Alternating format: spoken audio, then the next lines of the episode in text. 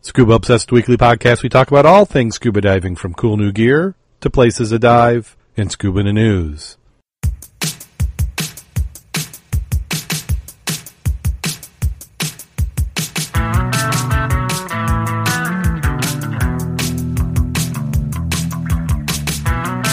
Scuba Obsessed episode three forty-five is recorded live October twelfth, twenty seventeen.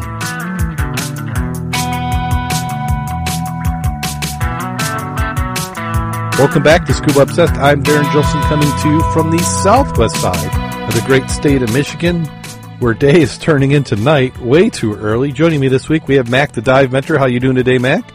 I'm doing very well, thank you. And we also have Kevin Ailes. How how you doing today, Kevin? Aaron, I'm doing most excellent. How about yourself? I am doing great. This is some beautiful weather we have. A little bit chilly, but as my dad used to say, great working weather. And uh, having a good time with it. Uh, so still, uh, Mac, would you say it is still wetsuit season, or is it time to break out the dry suit? Well, it was a little chilly tonight, so I actually did put an undergarment down, a long sleeve, under the vest. Uh, but still got an hour plus. But the river is starting to get a little chilly, and it's starting to get a little leafy. Ah, uh, yes. If you got the newsletter, you know what I'm talking about.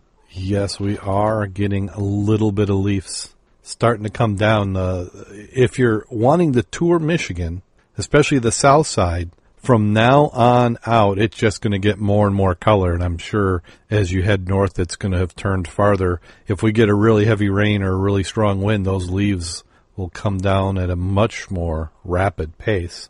All my, I call them the, the kind of the trash trees, the poplars and those type that lose their leaves early, uh, those are about half down already. And I noticed this last weekend that the maples, the ones that are out by themselves and not next to the others, the tips have started to turn color, so uh, it won't be long now.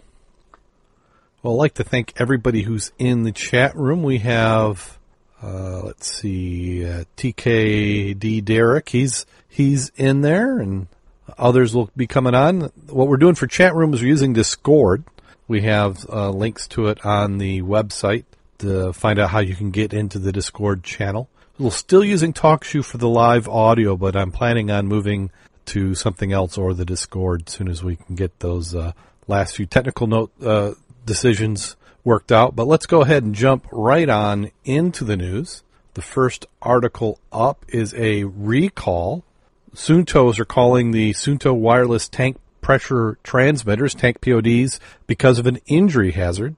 According to the U S Customer Product Safety Commission, the exterior plastic cases for the wireless tank transmitter and wireless tank P O D can burst during pre-dive pressure testing. In two reported incidents, transmitters burst during dry land pressure testing, and there's been one report of uh, bruising.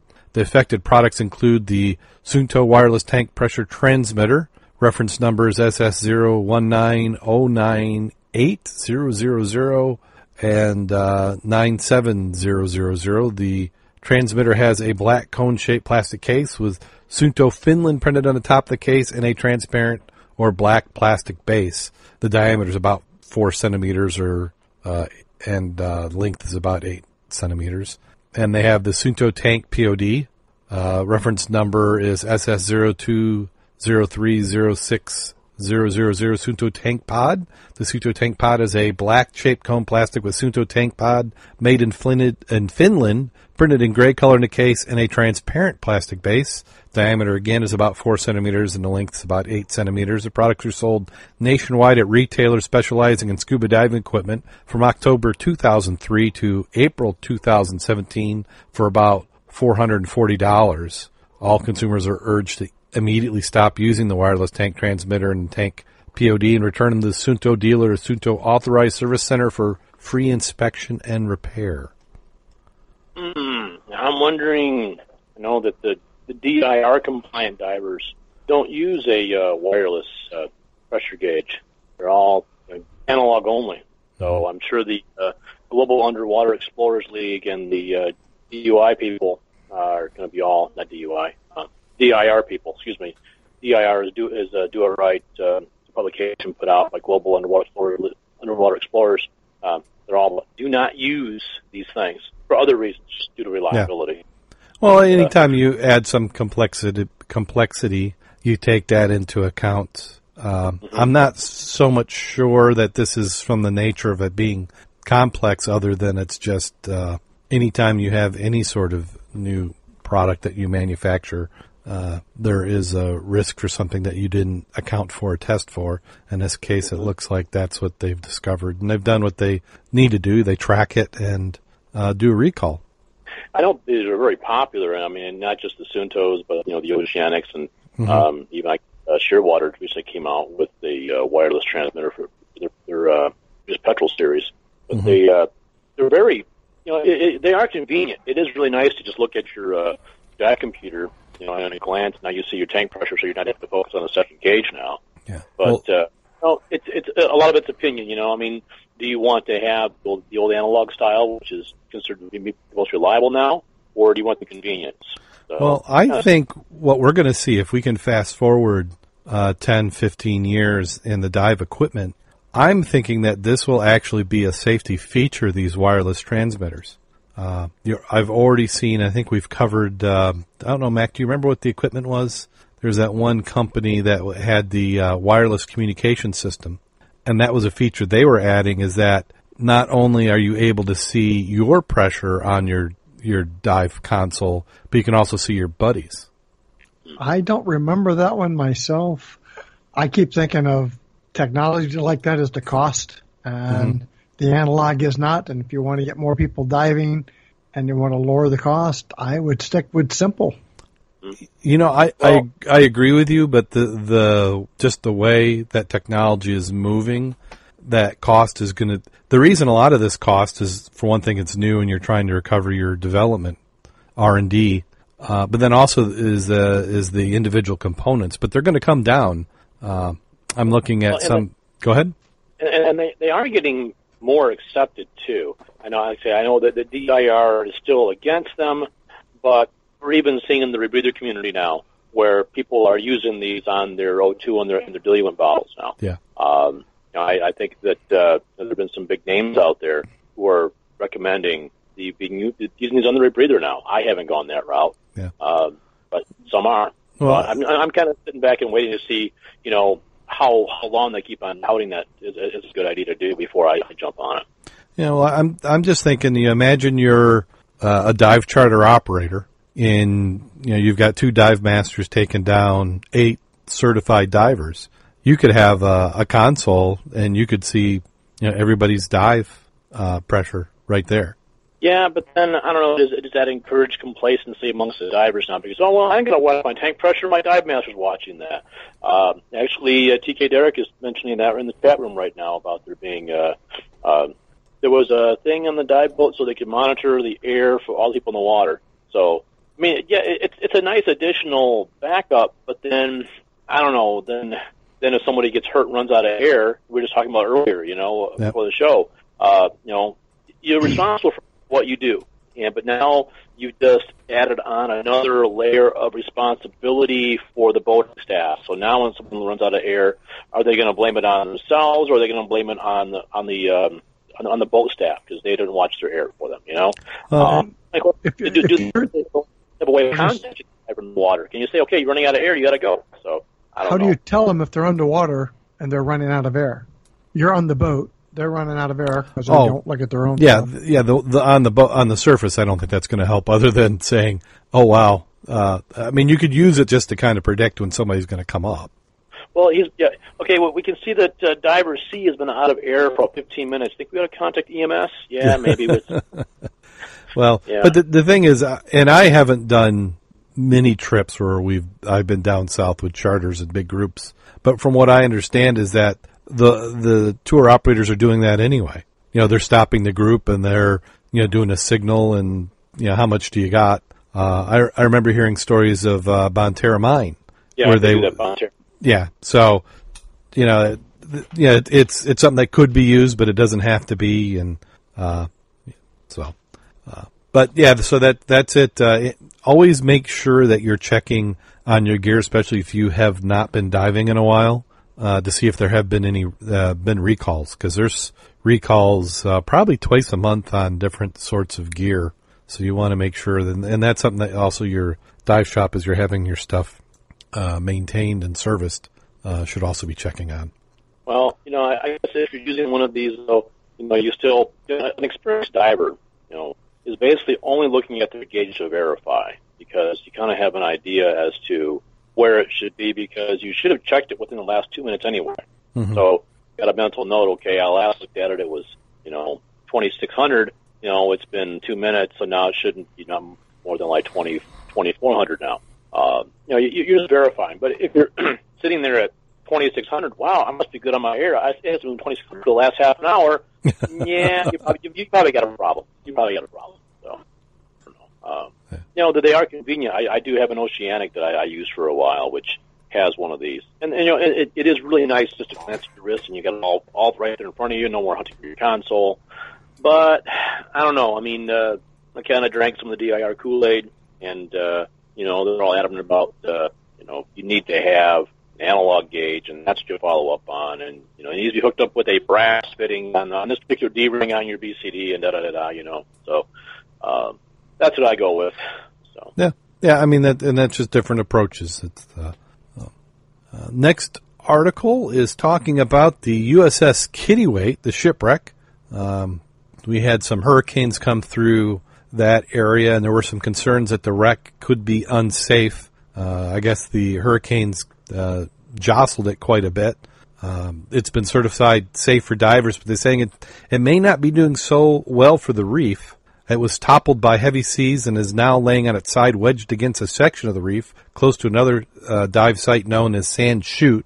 A chunk of the reef was chipped off as uh, the two thousand two hundred ton wreck shifted position, reigniting fears it could move again in future storms, causing more significant damage. Department of Environment said that the statement the impact in the recent incident was minimal and it would not seek compensation, but previous storms have shifted the wreck more than fifty feet from its original resting place in the shallow east. Shallow sandy bottom off Seven Mile Beach and has now posed much greater threat to the reef. A moment such as has been observed at the Kittywake is not completely unexpected during the storm event, the Department of Environment said in a statement.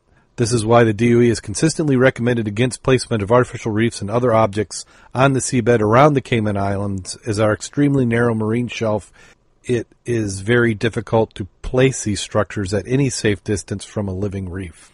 Further damage to the reef is likely and would be futile to seek to restore the damaged sections, which are confined by a three by five meter area, the statement indicates.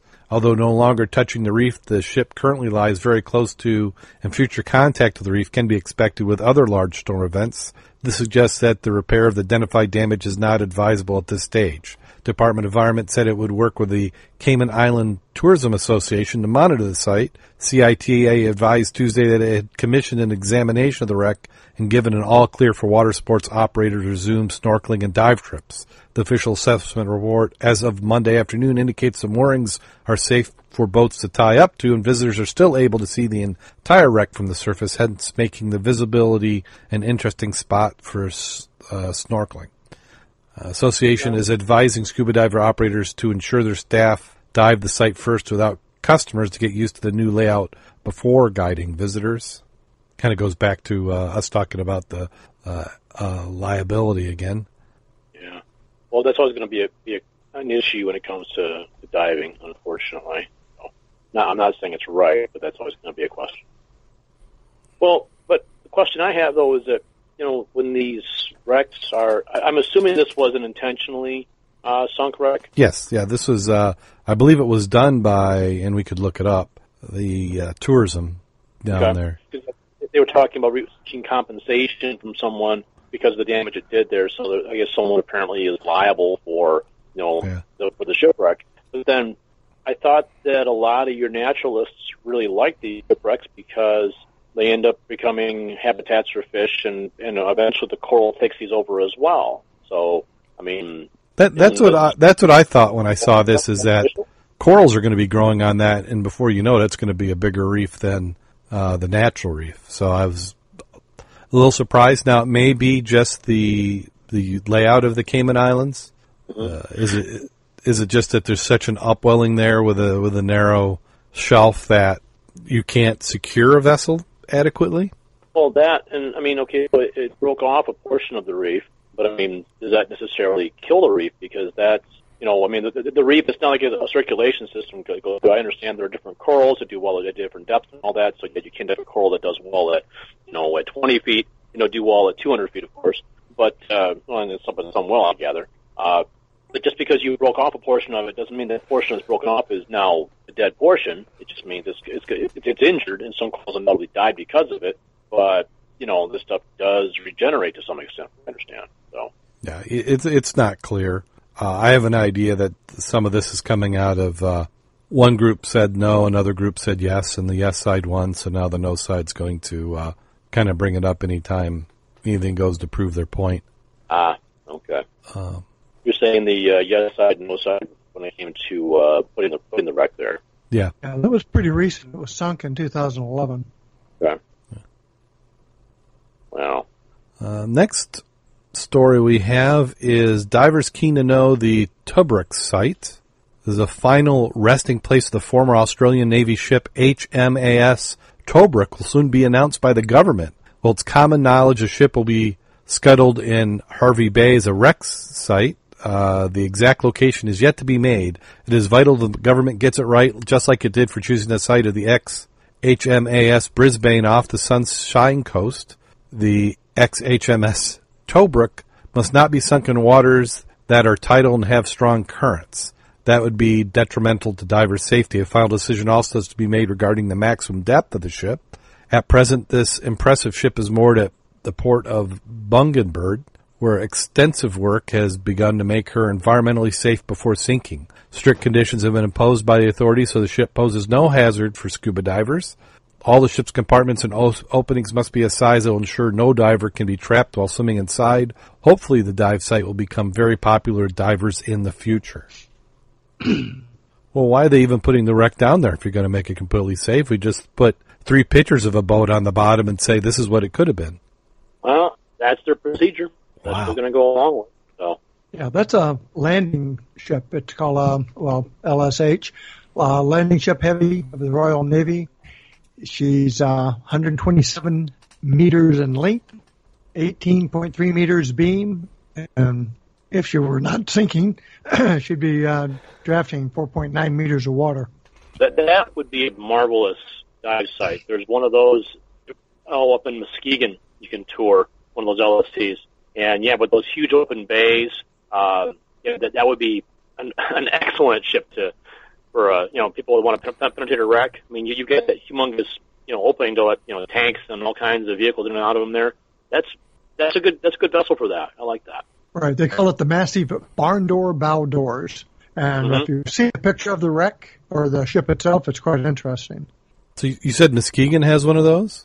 Yeah, Muskegon has an L S T that you can tour there. Um, it's one of their museum ships. That's oh. oh It's not real far from the Silver Sides. It's on that same side of the river, but I want to say closer to downtown. Okay. But yeah, there's an L S T there, there, and it's, it's all, you know, a lot of staff that are re, uh, retired veterans mm-hmm. that will tell you all about, about an operation. It's all oh. been restored and painted and pretty and all inside, and they so, get us a museum inside it. And so yeah. they'd, they'd be upset if I kind of snuck in with a tugboat and pulled it out and it somehow found its way to the bottom?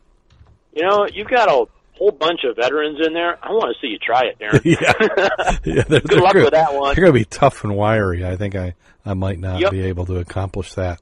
Uh, uh, so some of these guys are, I'm sure, you know, combat veterans. Go for it, Darren. They're just I waiting. Mean, yep. So I, I shouldn't wear my uh, my Halloween Kim Jong-un mask when I do that. Probably not a good thing.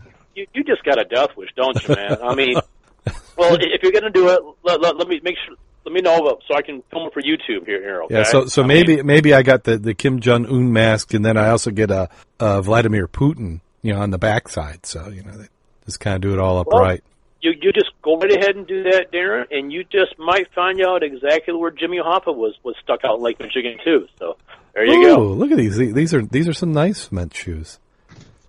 Yeah, you know, get them sized up before you go, my friend. Yeah. So it would be almost kind of like living in this uh, next town, uh, the Lake Minnewanka dive sites. This is a Canadian lake that has an underwater ghost town that uh, scuba divers happen to like. Uh, it's inside the Banff National Park in Alberta, uh, rests Lake Minne- Minnewanka. I'm thinking yeah, Will- think Willy link, Wonka. I think this link has changed here, guys. I go to pull this link up, and now we're getting... Oh, my mistake. Okay. Oh, this is not the one that Mac had. My mistake. Go ahead, guys. Ignore me. Ignore yeah, me. I'm just uh, rambling. Yeah. Um, the body of water that is uh, thirteen miles in length hides uh, a secret beneath its surface that you need scuba gear to see. Back in the day, in the late eighteen hundreds, Lake Minnewanka was known as a summer resort of sorts for folks living in nearby Calgary. Eventually, small lodging with the size of a hotel grew to become a bustling hamlet with cottage houses, hotels, and restaurants. Good times wouldn't last forever. In nineteen twelve, a portion of the landing was flooded due to construction of a new dam for a nearby hydroelectric plant.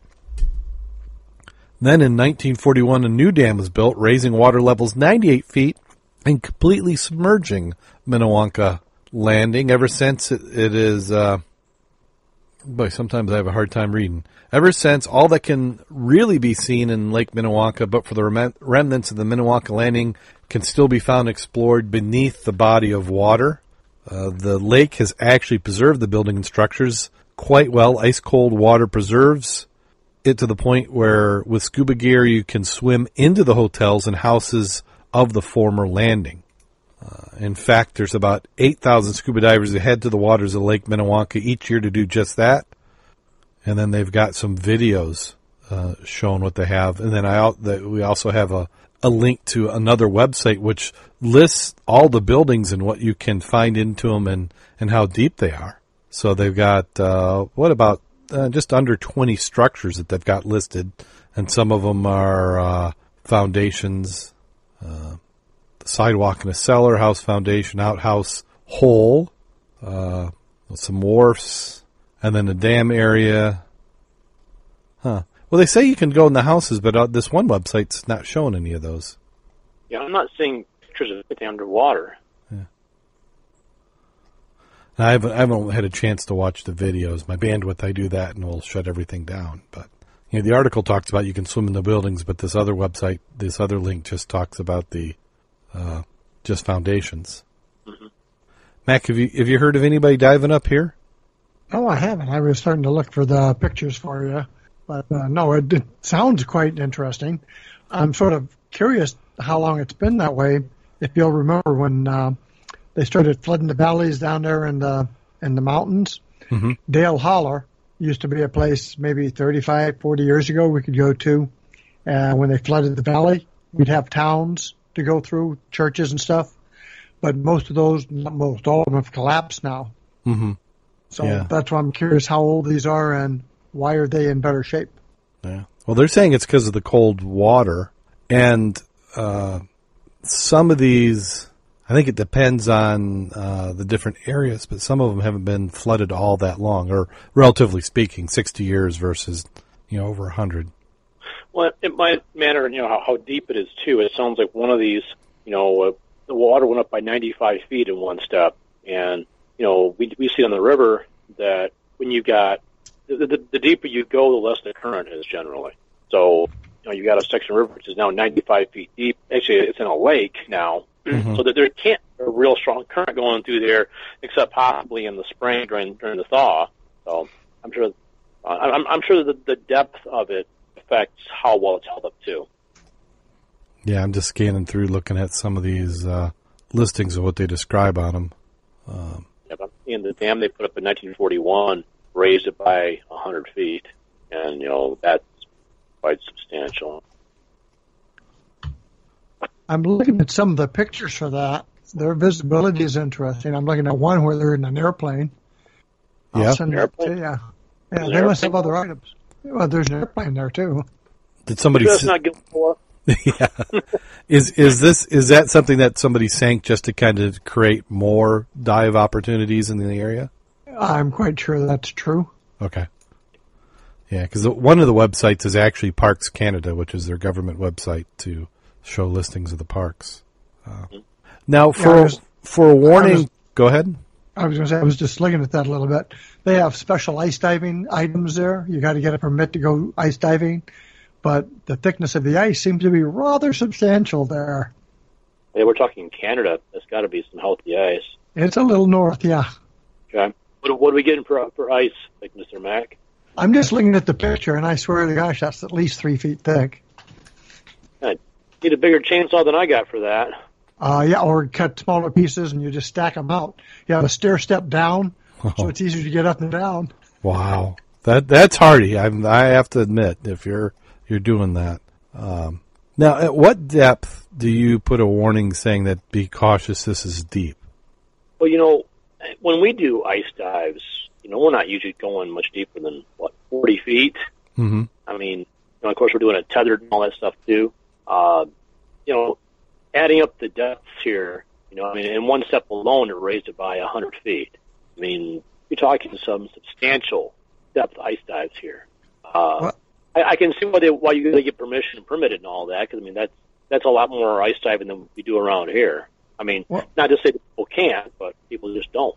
So. There's another little feature here. So that lake is one thousand four hundred fifty meters above sea level. Oh. So now we're talking into a different dive table than oh, yes. normal. We're talking high oh, altitude yeah. diving. So it's eighteen kilom- uh, kilometers long, maximum depth, one hundred meters, three hundred feet. Wow. And if you're out there and you destroy, damage, remove any prehistoric or historic artifacts or structures, you're looking at a straight off the bat two thousand dollars fine. Well, it's nice they're protecting their dive site like that. I mean, hopefully this will be around for quite a while. I mean, I wonder how, how strong of a dive community they have up there. Yeah, they were saying their visibility fluctuates depending on the time of the year, which is normal, and the number of divers at the site. yeah. Just, just like you said, just like Gilboa. But well, says, yeah, but I, but I doubt they have many open waters up there. yeah, it says the depth vary uh, depending on the time of year, and it rises, meaning the the, the visibility, up to eighteen feet in sometimes. So it doesn't seem like it's the greatest viz. Uh, mm. Up to eighteen feet? Not not yeah. eighteen meters, but up, up to eighteen feet. Yeah, that's uh, not... Yeah, it said meters. Well, eight, eight, up to eighteen meters, so... Okay, no, no, no five, five point five meters, eighteen feet. Okay. Okay. Yeah. Yeah. That's, not... If that's the high end of it, that's... I mean, so you're doing an ice dive. Uh, I, I wonder where those steps are, though. Is that like in, in the deeper section where they're talking one hundred and... you know, one hundred plus feet to the bottom, or is that in a more shallow area where they're doing that? Because, I don't know, that that sounds pretty extreme to be doing an ice dive, that poor visibility at that kind of depth. I mean, uh, unless you're tethered, that's going to be, I mean, wow. That, thanks, no, I'm good. I'll, I'll watch the videos on YouTube. And then we have one more article. This is the Mallows Bay Ghost Fleet, graveyard where nature is riven, ridden, riven? Why did I say riven? Risen from the dead. Uh, they were built to sail across the Atlantic Ocean to aid the effort in World War One, but wound up unused, abandoned, stripped, and finally scuttled. Almost a century on, the ghost fleet of Mallows Bay and Potomac River, thirty miles south of Washington, D C, is positively brimming with life again. Nature's taken hold amid the rotting hulls and rusted bows and scores of historic vessels, with flora and fauna indicating the areas where sailors and passengers once stood. Has become a really amazing mecca for wildlife, Joe Dunn, president and C E O of Chesapeake Conservancy, uh, told C N N. If you've got these osprey nests in front of the boats and heron rookeries, bats breeding in the hulls of ships, it's really rich wildlife and historic location. Located near Nanjumurry in uh, Charles County, Maryland, Mallows Bay is not only treasured by locals, it could be on the brink of wider recognition thanks to efforts to designate it a National Marine Sanctuary. It is on two sites. The other is on Lake Michigan and Wisconsin, being considered for sanctuary status by NOAA, National Oceanographic and Atmospheric Administration. The announcement made by President Obama in October twenty fifteen was the first time since two thousand that an official nomination for National Marine Sanctuary status had been made. If successful, Mallows Bay will join fourteen existing ecological havens, including the Florida Keys and Thunder Bay and Lake Huron, one of the five Great Lakes where nearly one hundred vessels have been discovered to date, earning it the nickname Shipwre- Shipwreck Alley. Uh, I took some folks from NOAA down there, and they were stunned when they saw the place. Uh, Don Shomet uh, told C N N, we have 158 one hundred, I said fifty-eight, one hundred eighty-five archaeological documented shipwrecks in a fourteen square mile area, which makes it one of the most densely populated places in the Western world for historic vessels. Now, are these, is this the uh, Liberty Ship Graveyard I've heard about? There was an area, in this area, Liberty ships were vessels during World War Two designed to uh, get cargoes quickly to Europe. They were churning out these boats very quickly. They weren't anything graceful or durable. They figured if they got to Europe once, that was their goal. Um, they weren't especially seaworthy vessels, but at the end of World War Two, there were a tremendous amount of them in, in construction which were not completed, which were just abandoned. And I'm wondering if this is the graveyard for the Liberty ships I've heard about. I mean, this this here started, uh, the ships out there were from World War One. Okay. Yeah, it says uh, in April nineteen seventeen, uh, two out of four ships leaving Britain, France, or Italian ports was being sunk, so they so the process of continuing the war was going to go in Germany's favor. Germany's tactic of unrestricted submarine warfare targeted not just military vessels, but merchant and passenger ships too. The H M S Lusitania, torpedoed in May nineteen fifteen, was the most high-profile sinking, uh, killing twelve hundred on board, ten percent of them American. Okay, maybe I got the war. Maybe it was World War One, not World War Two. But yeah, they, I wonder if these are the Liberty ships, though. Yeah, well, this is this is a variety. I think there's there's stuff in here because uh, they have a steel-hulled ferry in nineteen twenty-eight. Yeah, yeah. So this is just the area where, uh, and I don't know if it was if this was a mothballed fleet, you know, where that we'll just keep it here, but we may need it later. And of course, nobody's going to spend money or time on it. And eventually, they just that, just that first picture, that top one in the article, and you see them sitting there. I mean, they're they're all kind of rafted together. Mm-hmm. So it, yeah. it you, you think uh, I'm, but the story of them sounds very much like the Liberty Ship program because they're they're trying to get supplies into Europe, which to you know when stuff is being torpedoed. Uh, I thought Liberty ships were World War One. Not I, mean, I thought Liberty ships were World War Two, not, not World War One, but but it might have been the precursor to the Liberty Ship program. Yeah, there, there's I think they've they've reused that name. Let me see. Uh, we we've got access to the. The great yeah, the British ships were World War Two. I'm seeing here actually. This this might have been the uh, the World War One equivalent of the Liberty ships from World War Two. That's got to be what it was. Same idea because you're trying to get supplies into Europe.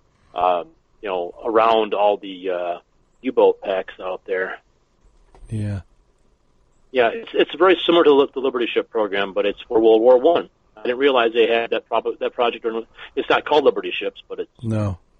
It's it's the same idea. They're, they're, they are building ships en masse with the idea of getting supplies into uh, Europe, and they're not uh, they're not they're not real glamorous ships. But yeah, they they are war. I mean, they're, and they're not armed. They're, they're cargo ships. But all right, yeah. Well, this is a uh, you know, I mean, a, it, it has, has a wartime connection to it, a huge wartime connection to it. So it's certainly very much a worthwhile place to preserve. Yeah, they said we had to create from nothing a shipping industry that was going to build a thousand wooden vessel ships in eighteen months. Normally that would take a year and a half to build a wooden steamship.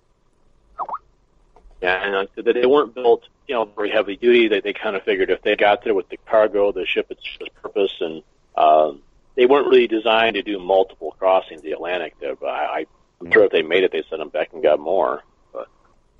Yeah, at Hoggs Island in Pennsylvania, one of three major steel shipyards built by the government, fifty shipways extended for a mile and a quarter down the Delaware River at its peak, thirty thousand strong workforces launching vessels every five to six days. Contracts to build wooden cargo ships were sent out to shipyards across the U S. There were eight different designs ranging between two hundred seventy and three hundred feet. Nearly four hundred were completed before the end of the war in November nineteen eighteen. A handful were sold, some finding work as ferry, ferrying cargo up and down the Pacific coast in South America. But for longer transatlantic ships, they are considered uneconomical because of their size. They could only carry around uh, eighteen hundred tons of freight. So this was just purely a war effort of let's build as much as we can, as quick as we can, and uh, through brute force uh, try and uh, overcome. I said nineteen twenty-two, a majority were sold to this for a song to the Western Marine and Salvage Company, which said about stripping out reusable metals and parts before burning and sinking the remains. The company went bust at the start of the Great Depression in nineteen twenty-nine, and Wildcat Scout Uh, salvagers moved to pick away at the scraps. In the early nineteen forties, Bethlehem Steel, America's largest shipbuilder at the time, set about what proved to be another doomed salvage operation. Vessels have slowly slipped away nature's grass and someplace completely consumed, almost unidentifiable. At low tide, you will see these forests of things sticking up in the north end of the bay. It looks like a shore, but it's ships bow to stern, bow to stern. I call these flower pot ships. Each of these ships has become islands. Some have trees thirty to forty feet tall. It's very exotic, just beautiful. Just let Mother Nature take care of them, huh? Preserve the ships for everybody. Yeah. Well, I mean, all, what you're what you're doing is it's it's kind of like it, it's like nature's version of uh, fossilization. You know, you, at some point you're just seeing, you know, it, it held material together that plants could seed on, and you're actually seeing the uh, that. Which is remnants of what used to be the ship. So, yeah. Beautiful. I find it interesting. Uh, interesting article. We've only covered about a quarter of it, so you'll want to head into our show notes and, and take a peek. Just for grins and giggles, I did send you both uh, well, on Skype mm-hmm. a video of scuba diving in the lake, and one they were doing some uh, archaeological recovery. Uh, the scuba diving in the lake... Uh, Very green and very low vis. Only because I haven't edited the pictures. Let me take care of that stuff. mm, yeah. yeah. Just thought I could do a little color correction. Uh, we should talk about editing pictures sometime. Yeah. With, uh, you know, with uh, the software that's out there now, mm-hmm. you'd be amazed what you can salvage now. You know, I, oh, yeah. I've, I've been going. I'm so glad that I didn't throw away all those crappy pictures I took as a first-year diver. Okay, because yeah. uh, if you got something which is in focus, yes. you, can, you can save it. You, you'd, you'd be as long as it's in focus. You'd be amazed what you can do with some color correction, bringing up the contrast. I mean, yeah. Uh, yeah if, if you so, if you've got good software, uh, and you know, like I use Photoshop, which is probably the most common. There's literally nothing you can't do to the photos from a color uh, perspective. I mean, I can I can make it look like a carnival. I can make it look natural. I can, you know, all sorts of things that you can do to that. You you, you can double the visibility. I yeah. mean, very often, as long as you have decent light down there, yeah. the camera will, will see more than you see. And yeah. you know, as long as you get good light, and even in crappy visibility, yeah. you'd be amazed what you can bring out. Yeah. Now, we, we talk about photos. Uh, Adobe makes a really good piece of software called Adobe Premiere, and they also have, uh, which is for video editing, and they have Adobe After Effects, which is for uh, you know, special effects and uh, graphics and uh, images on, in the video. But you combine that software together and you know what you're doing. That same color correction that you did to your photos, you can apply that to the video and achieve mm-hmm. the same results. Uh, people who know how to write the like the little scripts and routines to do that can just do some amazing things. In fact, that's a, you know, some of your, your movie companies will do the same thing, color profiling. And and, and, and much of what you want to do with the pictures, you don't even need any real fancy software for. Uh, you know, just the actual photo viewer on your phone uh, you, it generally has options for some color correction. Uh, you know, basically, it's it's in the saturation. You know, if, yeah. if you have something in the toolbar for saturation, you can play with that, and you can knock down the green, knock down the blue. Uh, generally got options in there for bumping the contrast. You have options in there for if you can knock down the highlights, that takes up the hot spots, or at least yeah. reduces them anyway. Uh, one problem you have is that uh, on the phone's smaller screen, you often don't really see exactly what is happening to the picture. And then you go and you put the picture on your computer or your desktop, you're like, oh, crap, I way overdid that. You know, I mean, it, it'll look quite different often when it's seen on, on a larger screen. Yeah. But, yeah, we're, we're are you, edit, are you edit, editing JPEG or RAW photos? Uh, ed, editing J, uh, JPEG or B M P. Um, oh, okay. Yeah, RAW, you know, I, RAW will give you better results, but you also lose a ton of space. So you have to weigh, do I want that moderately better uh, ability well, to edit? You know, for, for the layman, you really, you know, RAW is kind of overkill for most people. Uh, it's a much, it's enough more of a challenge to process and handle and view than your traditional JPEG, that unless you're doing this professionally, it's really, in my humble opinion, not worth the hassle playing with RAW. I, you know, had cameras which would shoot in both, and I would always end up falling back on the JPEG image just because I could do what I needed with that. You know, yeah, you, you can do more with the RAW, but it's just, you know, for the common person, it's it's more than you need. I mean, the, the, it's it's it's a pain in the butt to work with it. Yeah. So uh, stick with the JPEG. I mean, your your phone will recognize it. You're going to put a RAW picture on your phone, and unless you have a different uh, editor, it's not even going to display. Okay, it, it's you know, it, it's just much easier. Just play, stick with the JPEG.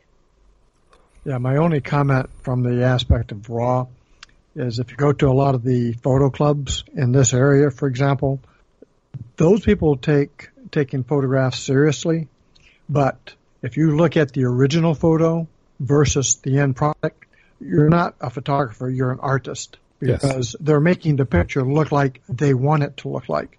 And not that it's not a great picture when they finish, it's not what they took. They manually edited it and maneuvered it to be, I mean, absolutely gorgeous. Yeah. The, the thing with that is that even though we didn't have the digital tools twenty, thirty years ago that we do now, that same type of editing was still going on. If you ever get a chance to look at what uh, professional photographers were doing in the darkroom, um, you know, they would do things called dodging and, and uh, covering and doing mm-hmm. double exposure. So they were doing all this stuff to get that image they wanted. Uh, so they were doing the same type of techniques. They were just doing it in an analog way. Um, so even though on one hand, you know, people will say, well, that's not exactly what it looked like, but the the artist will say, but I that's what I was going for when I took the image. And that's the difference between the professional photographer and then a lot of us who are just, you know, I'm going to shoot two thousand images hoping that I got eight of them that, I, that I look back later and go, oh, I kind of like that one. Where, yeah, but you, but well, go ahead, go ahead. I'm yeah, where, where where some of the uh, you know the, uh, so in some extreme uh, cases, there are professional photographers who they'll set up a scene and only take one shot.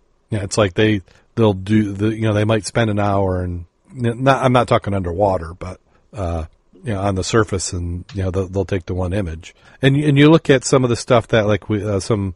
Some people we've talked about before, uh, Jitka and then Becky, uh, you know, they do some amazing shots, but there's some there's some setup involved when they're getting those. You know, you got people off uh, off camera who are who are lighting the wreck, and you know they, they know how to the angle they want to take and when they want to take it. And uh, well, you know, it's as far as doing the editing, um, and I do want to mention uh, D K Derrick is talking about using uh, VividPix, and uh, that that that's some good software too. I to a uh, workshop at uh, Our World Underwater last year about that, and um, they were really pumping up VividPix, and what, what the lady was doing that was, was just incredible. But she was doing an awful lot of what you're referring to as far as, you know, the final product really did not resemble too much what she, she started with.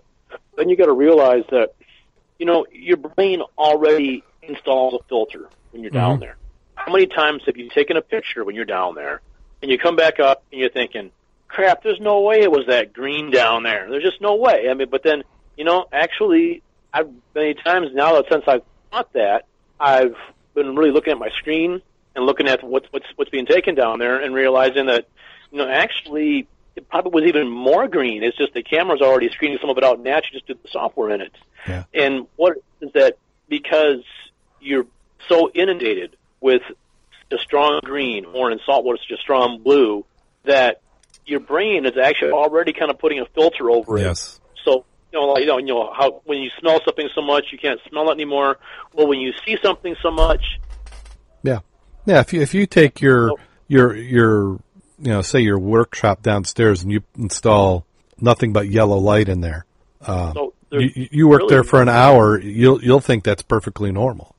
Yeah. So that there's really nothing wrong with doing some modification because you know what. What is truly down there? I mean, because your your brain has filtered so much out, and then you know we as experienced divers, you know, we look at it and like automatically we pick out that hey, that hunk of broken wood there, that's part of the bow. So our brain is already assembling a boat, which the novice might not even recognize as being a boat. So you know, where do you, you know, there, there are some purists that say, yeah, you should never raw, you should never edit, you just take what's down there and that's what you display. And then other people who are, you know, putting all kinds of interpretation and changing colors and, you know, making the fish look like they're something completely different because of all the color changes and, you know, turning them in the, you know, putting the filters on and, you know, making it look like it's, it's a sepia picture or it's a cartoon or, a, you know, all kinds of different things they can do with it there. And I think the important part in the end is, you know, to have something which you can look back at and enjoy. Yeah. And, you know, if it is edited, okay, that's fine. I mean, um, you know, where is the limit as to how far you're going to edit? That's kind of up to you. So it, it depends on what your purpose is. Is your purpose down there to accurately document? I mean, are you doing archaeological work and you want to document it? And even so, I think you could make a case for uh, correcting, uh, but you may take a more scientific approach. You might take a color uh oh, what do they call that target down there, and so that you know what to correct it to, uh, mm-hmm. to to get to the the accurate of how it would be if it was uh, fully lit. Uh, I'm I'm seeing that a lot of the, it wasn't too long ago where many cameras came with filters uh, that you would change as you went down deeper to uh, uh, compensate for the the changes in light. But now they're saying don't put any filters on because what you're doing is you're actually reducing the the light that's getting there, and with what you can do with simple software now, it's just better to to let it go all natural, get as much light to your sensors as possible, and then correct it later. Yeah, cause particularly with these smaller cameras. I mean, yeah, well, everyone's using these, uh, you know, the GoPros and the different offshoots of them down there. Um, you know, they do great things with software, but they're very limited as far as the uh, size of the sensor, and mm-hmm. at, that, at that size. Is what's going to capture the photons, which makes a picture. Although, you know, time and time again, once you start editing, you'll realize that the camera will see a lot that you didn't see. Yeah. So now when you're doing your editing and your correction, now you're not necessarily editing, you know, correcting it to what your eye saw. You're, you're correcting it to what the camera eye saw. I mean, yeah. uh, you know, once you start, you know, knocking down the hot spots, you know, you will see so many features, so much more distance than you really thought.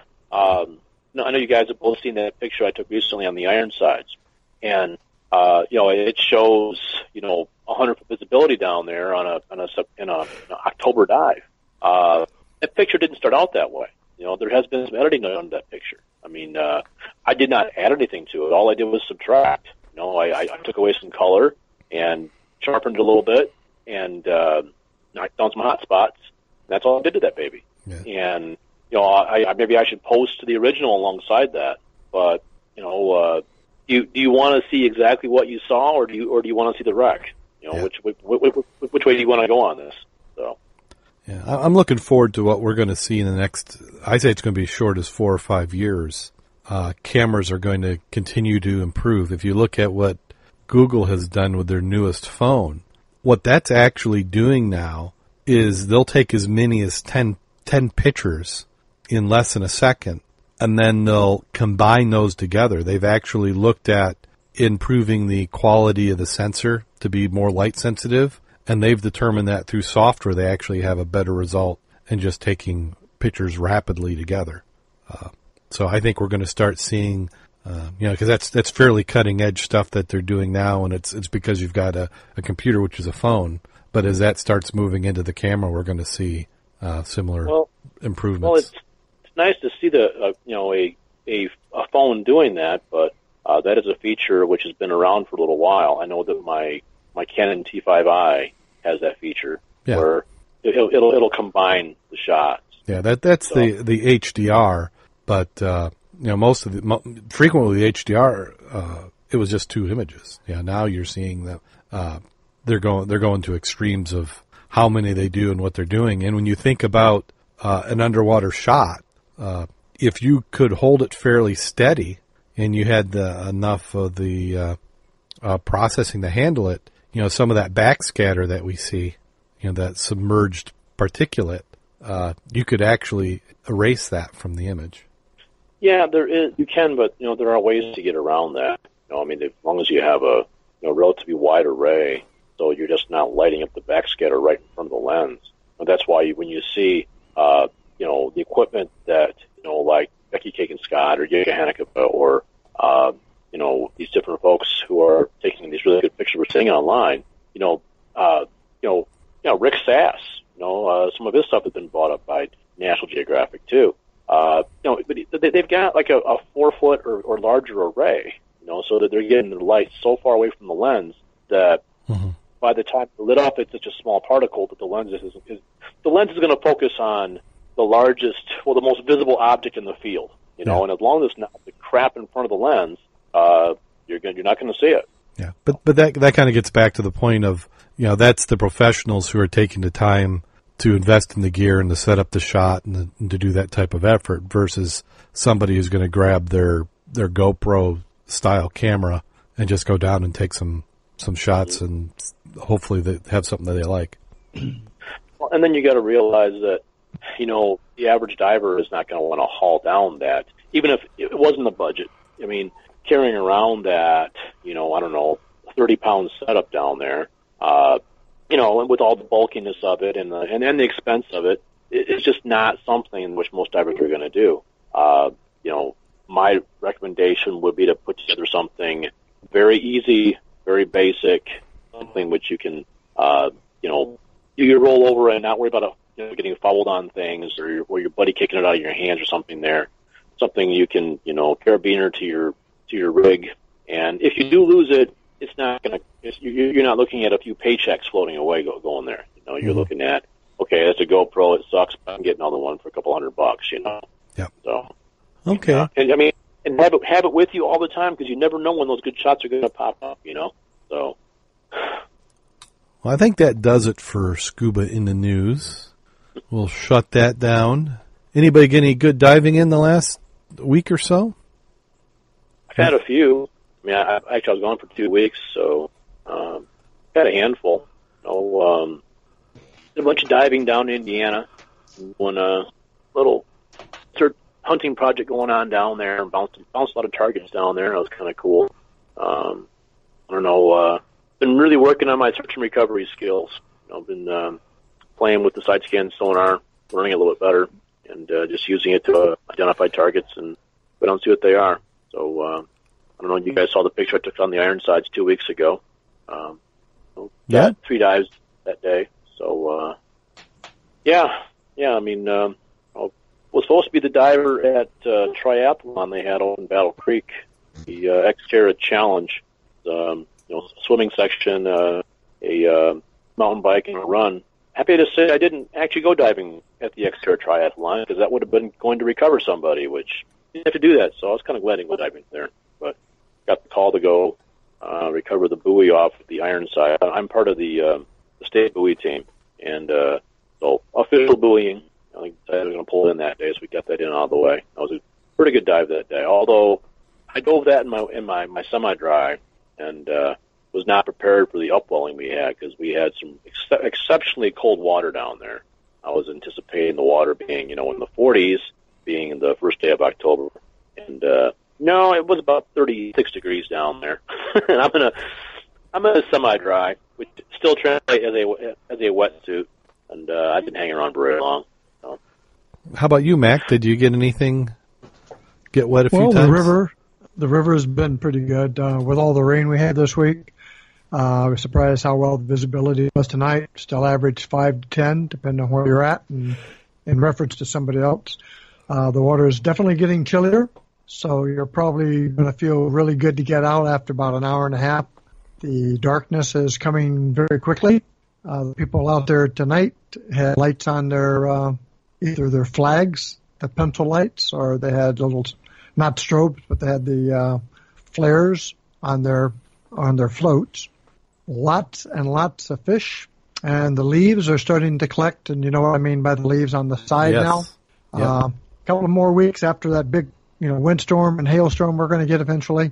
All those leaves are going to pack the bottom. You're not going to see anything. So we'll be probably ceasing to dive the river when that happens. But right now, good hunting is out there. So anybody find anything interesting the last week or so? Uh, Jim did not post it yet, but he found a little honey hole uh, last week, I believe it was, where he found a extremely nice glass locomotive. No, that had not a single ding, crack, scratch on it that was freaking buried. and uh, with it were sort of all the bottles. I think he is shifting his perspective now, and he's going to start collecting medicines. I saw yeah. that. I saw that he was going to start uh, medicine. I mean, because that's kind of what you have to get into your collecting is focus on one thing, because with the, the pickings that we have around here, you can easily fill a house. Well, like tonight, I mean, I, I brought back a few items strictly to give away, you know, to, to our friend who is selling them. yeah. But, uh, uh, but you know, if I find a really nice embossed milk, I'm bringing it up. And I found a couple of those from Chicago even, which were older. Wow. Because they had rims on them. And, it, you know, it said, do not reuse. It has to be or required to be reused. Really nice embossing, and found a few like that. Oh, wow. And cool. uh, Adam was out there tonight. He hadn't been diving a lot this year, but he came out last night or today. Um, got the obligatory golf ball, so we were, we were wow. legal. But this is probably the first time that I've had every finger and parts of my body nipped by the freaking fish. So, so you want to keep anything that you don't want bitten tucked in away. Well, you're not going to be dangling out there in the summer, I'll tell you that. you're you're going to be wishing you didn't. But it still startled the heck out of me. I'm down there, and all of a sudden they're attacking my body. It's like, I'm in a piranha, you know, uh, something. But it was fun. Uh, again, just about the time you get out, it is dark. So you need to get there by five and get out by seven thirty right now. And it'll mm-hmm. still be dark when you finish. Yeah, we're, we don't have much time yet before we start hitting maximum darkness. Yeah, yeah, yeah. Just that time of year. So, yeah. As a yeah, side we- note, though, I would like to bring up a couple of items. Sure. Um, it, it's a little late to be publicizing it, but the Great Le- uh, Great Lakes Wrecking Crew, their fall meet is this weekend, the thirteenth and fifteenth through the fifteenth at Gilboa. So if anybody planned, I think Bob was going to go to that. So yeah, let's Bob see. Is on there, and I think Rob Lisinski's down there. We've got a handful of our crew. Yeah, I, I, I think Bob may already be down there because there was some challenge in in reserving spots that they they certain spots weren't going to be reserved, so they're they're going down and just grabbing them up and preserving them by being there. Oh yeah. Um, if you're interested and have the opportunity, the D M A show, the forty-first is November the first through the fourth in Orlando. Uh, the Mud Turkey Dive right now is scheduled for November twenty-fifth. Still not determined if we're going to be in the uh, Saint Joe River or the Niles River at this time. And, of course, the Mud Club New Year's Gathering and Dive is December thirty-first. And if you haven't put it on your schedule, uh, it's also in the club newsletter this month, is Our World Underwater is going to be February the seventeenth and eighteenth. The Upper Midwest Scuba Adventure Travel Show, and that's in Duluth, Minnesota, if you're going that far. That's March third. The Great Lakes Shipwreck Festival down in Ann Arbor, that is March third also. The Go Ships in Milwaukee, Wisconsin, the date is unconfirmed as of this date. I mean, right now it's not confirmed. They know they're going to have it, but they haven't uh, established a date. I understand the, the Go I understand that Ghost Ships is looking for a new location, and that's why they haven't got a date yet. And other than that, the Mysteries and Histories of Shipwreck, uh, the normal show in Holland, that's going to be the March twenty-fourth from M S R A. So that'll be on the club schedule. It'll be on the uh, club site. So at least we got some dates we can start scheduling. Yeah. So March is going to be busy. Yeah, and this has been a you know an exceptional year for uh, finding wrecks. You know, I'm really anxious to see, uh, you know, David Trotter's got his presentation on the uh, Clinton that he uh, found this year. Uh, you know, we're going to have the information, I'm sure, from the uh, about finding uh, oh, the the, the uh, Choctaw and the Ohio. Uh, you know, I, I've heard some other things I can't quite talk about, that there are some other finds out there which will be popping up. Uh, wouldn't be surprised if there's going to be some talk on the uh, the Indianapolis. Was recently found. That was a, uh, a World War Two shipwreck. That uh, a tremendous story behind that wreck going down. Tremendous story about that one. That, I mean, kind of stuff gives you nightmares too. Okay, I mean, a really bad deal with the Indianapolis going down. Uh, you know, I'm sure we're going to have you know lots of good presentations at these upcoming shows. So the dates that Matt gave you, I'd, I'd put them on your calendar. You know, uh, start putting together some road trips and, and get and get you know you and sixteen of your best dive buddies in the van out there. So let's do it. So some ways you can keep in contact with the show. You can follow us on Facebook, facebook.com forward slash Scuba Obsessed. Uh, on Twitter, at Scuba Obsessed. And we have our website, w w w dot scuba obsessed dot com. And from there you can click on and link to all sorts of resources we have there. And thanks to Jim Billings for keeping up on the show notes. So if you ever want to go back and check out any of the older episodes, you can do it there. We have links to them. Uh, and also, we could use your support. We're coming up to that time of year where we got to start renewing some services to uh, get us prepared for twenty eighteen. So if you can look for the Patreon links on the website, click on over to them. And if you can give us just the price of one of those fancy foo-foo drinks you're probably drinking, uh, or the, a nice mixed drink, uh, you know, give us a little bit of support and keep us going for another year. And uh, I'd like to thank those uh, supporters that we currently have as well. Um, Mac, do you have a safety tip? Well, actually, it's uh, more of a are you awareness type item. It's called Who is on the Surface Manning the Boat? And this is also I included into the uh, club newsletter. Many boaters use their boats not just for cruising or fishing, which we know, all right? Most of a lot of them use it as a platform to launch fun water sports, and that can be swimming, snorkeling, or wakeboarding. And regions blessed with clear water, interesting underwater terrain, abundant sea life, good reefs that we haven't seen before, freshwater reefs. And scuba diving from a boat is also a popular pastime. But this adventurous underwater sport requires training and experience, not only for scuba divers, but for the operator of the boat. Now, we often see scuba divers who ask a friend with little or no boating experience to run their boat while they dive. But are you being safe? Does the boat operator know how to use the V H F radio? Do they know how and who to call for assistance?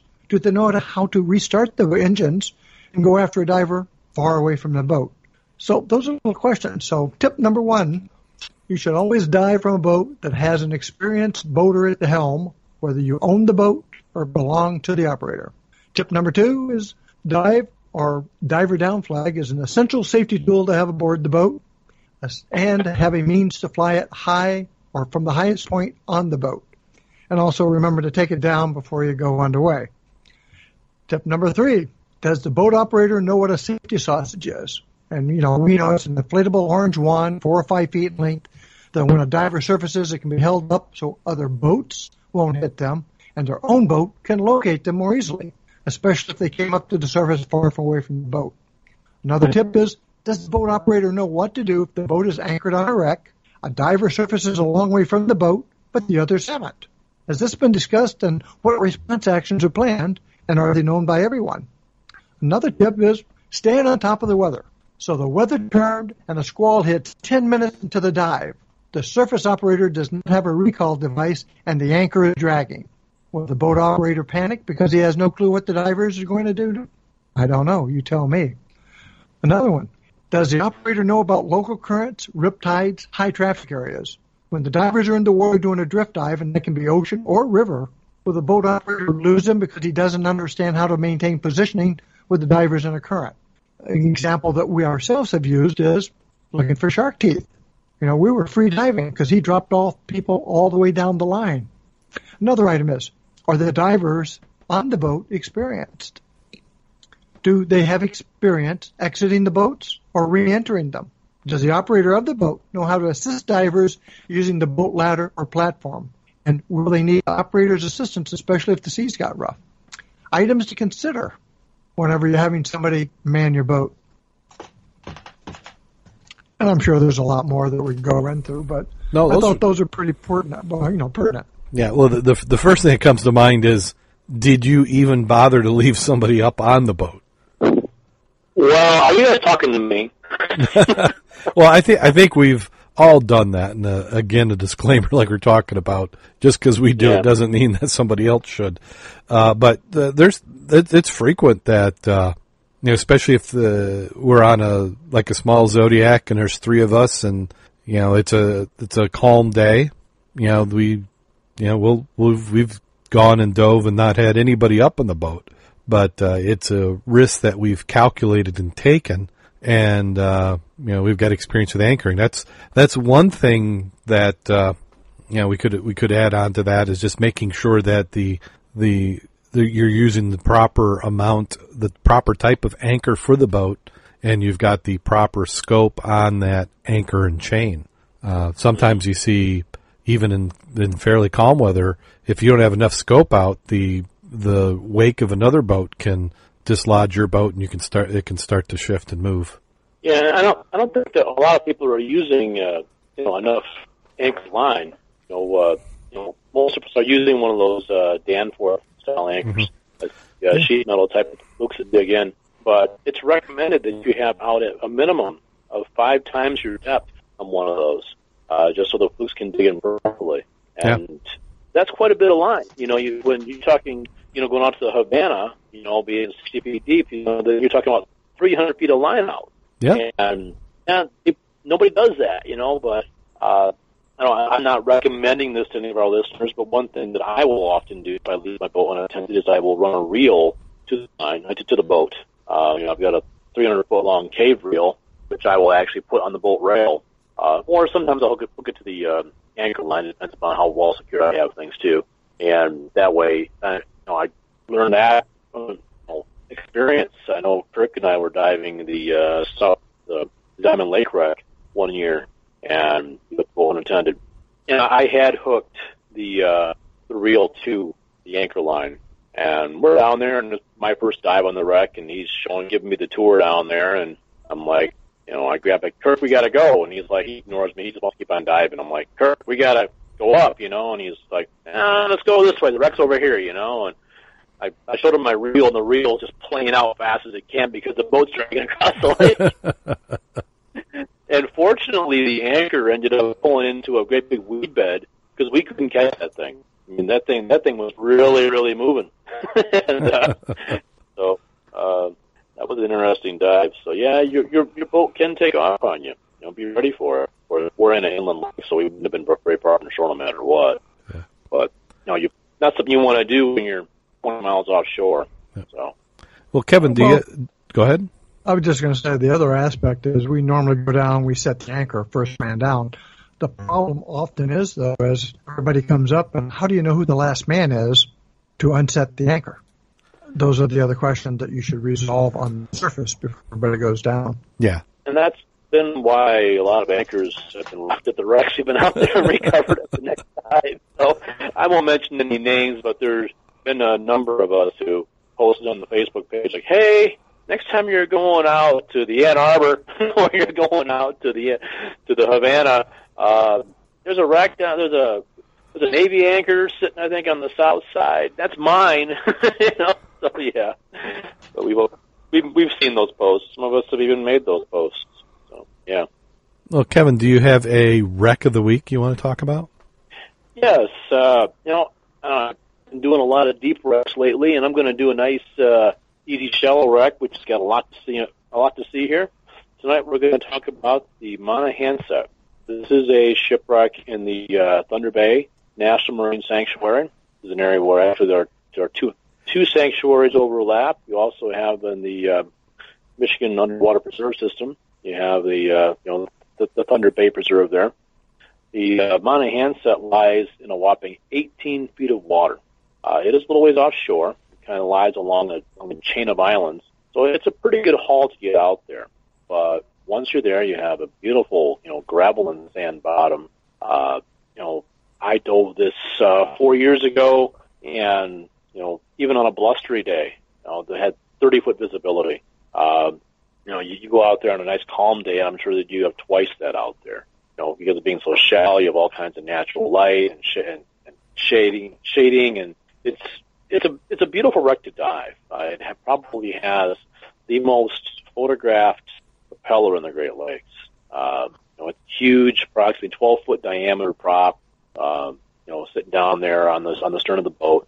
But the boat's in kind of rough shape, as most ships are this shallow. This is one which burned and sank.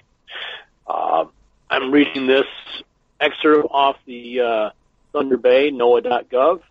Um, built as the double-deck bulk freighter Ira Olin, the ship was rechristened Monahan in eighteen ninety-two. Ten years later, it was rebuilt as a single-deck lumber carrier. On November twenty-third, nineteen oh seven, the ship burned to the water's edge at Thunder Bay Island.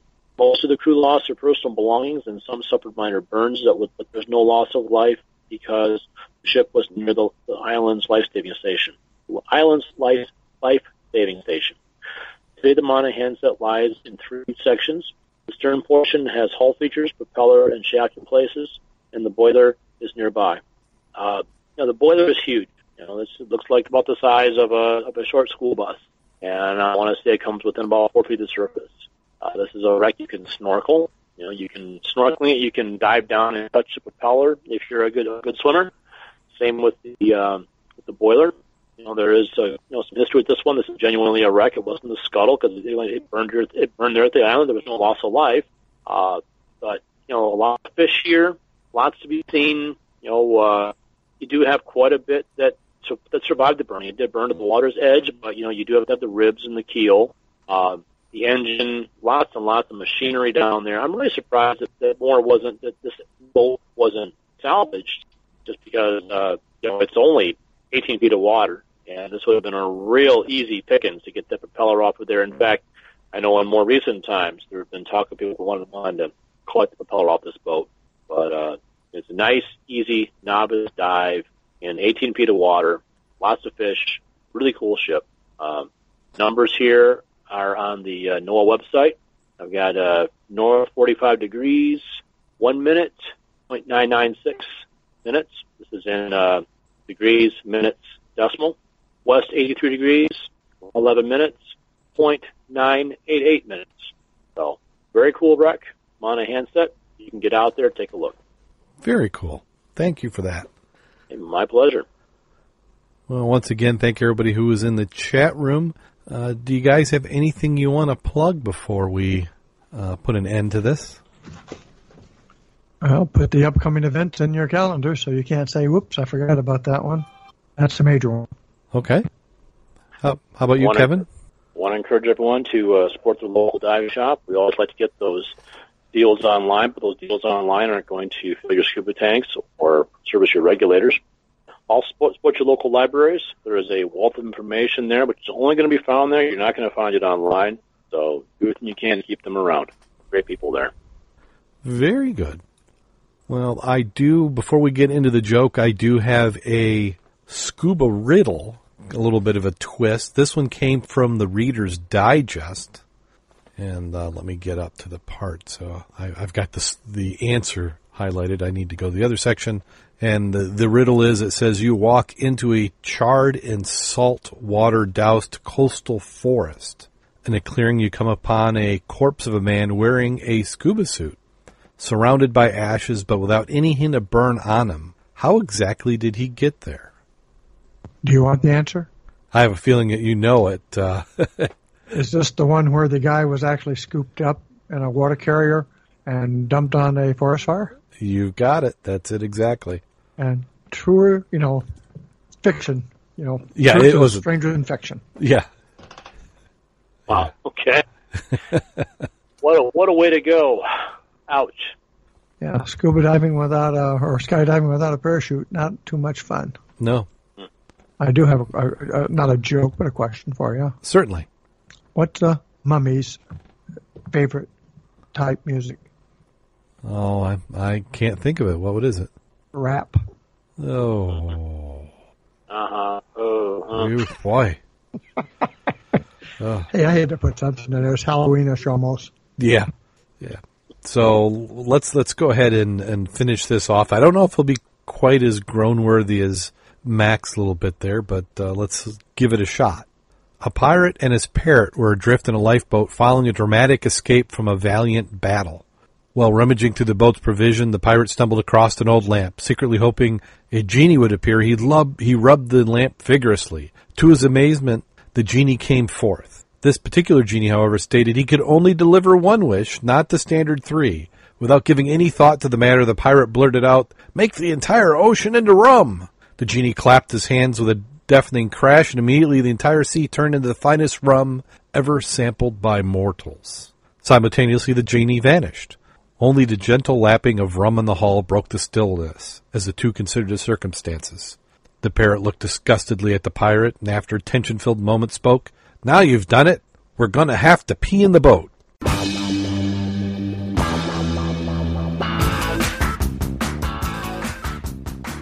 I like that one. Mm-hmm. All right. All right. I'll save Halloween joke for next week. Okay. Yeah, well, we've we've got just a little bit of time. It's we'll be here before we know it, though. So on that note, go out there and get wet. And stay safe. And have a good time doing it.